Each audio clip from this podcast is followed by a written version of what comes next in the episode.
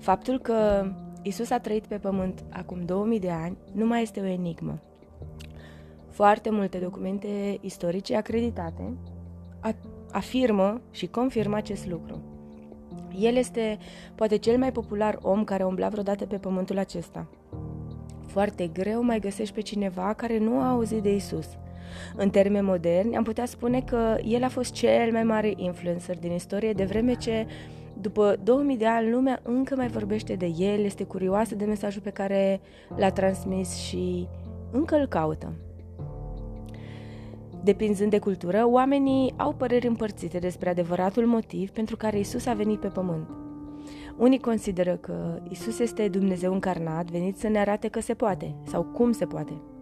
Alții îl văd mai degrabă ca pe un guru spiritual, adică o ființă foarte avansată, de la care putem învăța cum să ajungem cele mai bune versiuni ale noastre, în timp ce alții cred că el a fost un profet. Când Isus umbla pe pământ, el și-a ales un cerc restrâns de prieteni, oameni simpli ca mine și ca tine, cărora a început să le dezvăluie misiunea lui. El, care la început era cuvânt, a luat formă omenească, s-a făcut trup și a locuit între noi, pentru a îndeplini planul lui Dumnezeu de evacuare a oamenilor de mânia care urmează a fi vărsată pe pământ datorită răului. Isus a spus despre el însuși că este calea, adevărul și viața. Calea. În epoca în care Isus a trăit, Dumnezeu era accesibil în mod exclusiv doar unui popor ales de el, care erau evrei, iar aceștia aveau acces la el prin respectarea regulilor și numai prin intermedierea preoților, adică a fariseilor. Nu oricine era considerat demn de prezența lui Dumnezeu. Isus a intervenit și a venit cu o singură regulă care îți dă acces nelimitat la binecuvântarea lui Dumnezeu, susținând că, indiferent de naționalitatea ta, prin el ai dreptul să ai parte de Dumnezeu în egală măsură cu evreii. Această regulă este să-L iubești pe Dumnezeul tău din toată inima ta, din tot cugetul tău și din tot sufletul tău consecința fiind că vei ajunge ca să iubești pe cei din jurul tău ca pe tine însuți. Tot ce trebuie să faci este să-i folosești numele și el va interveni pentru tine. Este ca și cum ai avea pile fără limită de folosință la cea mai înaltă putere din univers, care orchestrează și conduce lumea. Din acest motiv, preoții acelor zile au fost cei care au complotat să le elimine și să-L ucidă pe Hristos. Pur și simplu nu puteau să accepte noul legământ pe care Dumnezeu îl făcea cu lumea. Nu reușeau să se desprinde de doctrina lor și să accepte că Mesia nu este așa cum ei și-au imaginat. Oare nu cumva și noi, prin religiozitatea noastră, facem la fel? Neacceptarea lor și a noastră însă nu anulează faptul că există o singură cale de acces spre cer și anume prin Hristos Isus. Dacă tu crezi sau nu, sau dacă folosești sau nu biletul de intrare, este irelevant. Calea spre rai este deschisă numai și numai prin el.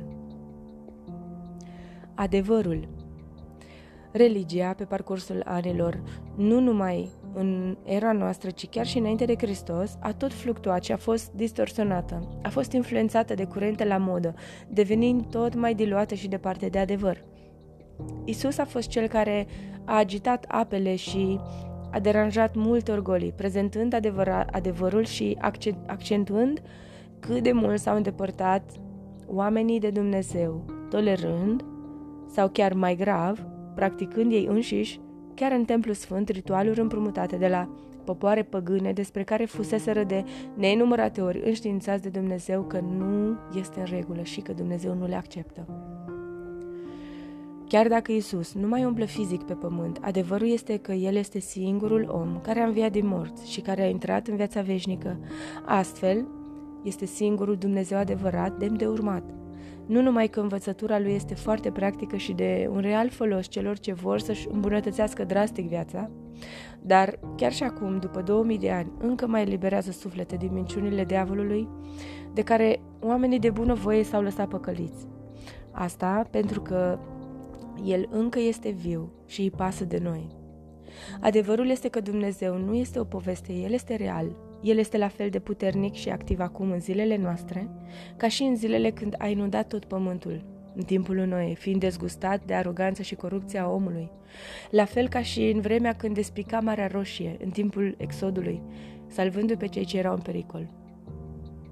În pofida comportamentului stricat și scârbos al omului, el a trimis pe fiul său să deschide o cale prin care toți cei ce vor să poată intra în împărăția în care Isus este rege și conduce lumea prin iubire perfectă, un loc în care sunt sigură că noi toți dorim să ajungem. Dacă am avea mai multe informații și mai multă încredere. Un alt adevăr este că nimic din toate acestea nu sunt gratis. Trebuie să dai la schimb păcatul, de care ești atât de îndrăgostit. Isus știe mai bine cât de grea este bătălia cu propriile slăbiciuni, pentru că el a fost om la fel ca și noi. Tocmai de aceea, din momentul în care decizi sincer și asumat să-ți întorci spatele căii pe care ai umblat până acum, abandonând tot ceea ce deja știi în inima ta că este greșit, El îți promite că prin moartea sa tu ai victoria, ai autoritatea și puterea Lui pentru a te lupta cu toți demonii și spiritele întunericului care te-au ținut captiv în depresie, poate în minciună, în frică, în vicii din care ai încercat de atâtea ori să ieși și nu ai reușit să te elibere singur. Isus ne-a oferit privilegiul să-i folosim numele. Iadul și toți demonii se cutremură numai la auzul numelui lui Isus Hristos. Ei sunt obligați să stea departe de cel ce folosește acest nume. Diavolul nu mai are autoritatea asupra ta, asupra vieții tale și asupra celor peste care rostești numele, cel deasupra tuturor numelor. El este obligat să plece. El, prin moartea sa de bunăvoie, a plătit diavolului ceea ce era de fapt datoria noastră. De aceea spunem că ne-a eliberat. Viața Misterul lui Hristos este că ultima sa suflare a devenit eternitate pentru mine și pentru tine. Credința sau necredința ta nu schimbă faptul că ești o ființă veșnică, iar zeul căruia îi slujești acum îți va revendica legal sufletul imediat după clipa morții. Dacă însuși Dumnezeu s-a coborât din împărăția sa pentru a-i salva pe oameni, Oare eu, ca și creație, de ce nu iau în serios faptul că există o bătălie aprigă pentru sufletul meu? Numai faptul că Isus a fost de acord să treacă prin acea suferință fizică care i-a adus moartea în cel mai violent și sadic mod posibil, ar trebui să ne facă să înțelegem cât de îngrozitoare este moartea veșnică. Isus a spus, eu sunt calea, adevărul și viața. Nimeni nu ajunge la Tatăl decât prin mine. Nu există alte căi, alte scurtături sau șiretlicuri care să-ți garanteze că veșnicia ta va fi frumoasă și plăcută. Nu există nimeni în afară de Hristos, Isus din Nazaret, capabil să te ducă în cer, nici pe tine, nici pe cei din jurul tău. El a venit în lume să facă o cale accesibilă prin adevăr spre viață, pentru o veșnicie. Într-adevăr, calea este îngustă, deoarece pentru a o străbate este nevoie de hotărâre și determinare, de a merge împotriva curentului, dar oare nu merită? Și da, ai tot dreptul să respingi, să îl ignori, dar nimeni și nimic nu va schimba iubirea pe care el ți-o poartă.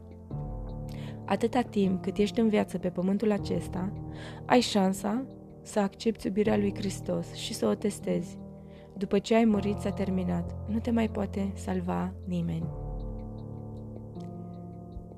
Din acest motiv, acceptă biletul de intrare al lui Iisus Hristos și intră în viața veșnică.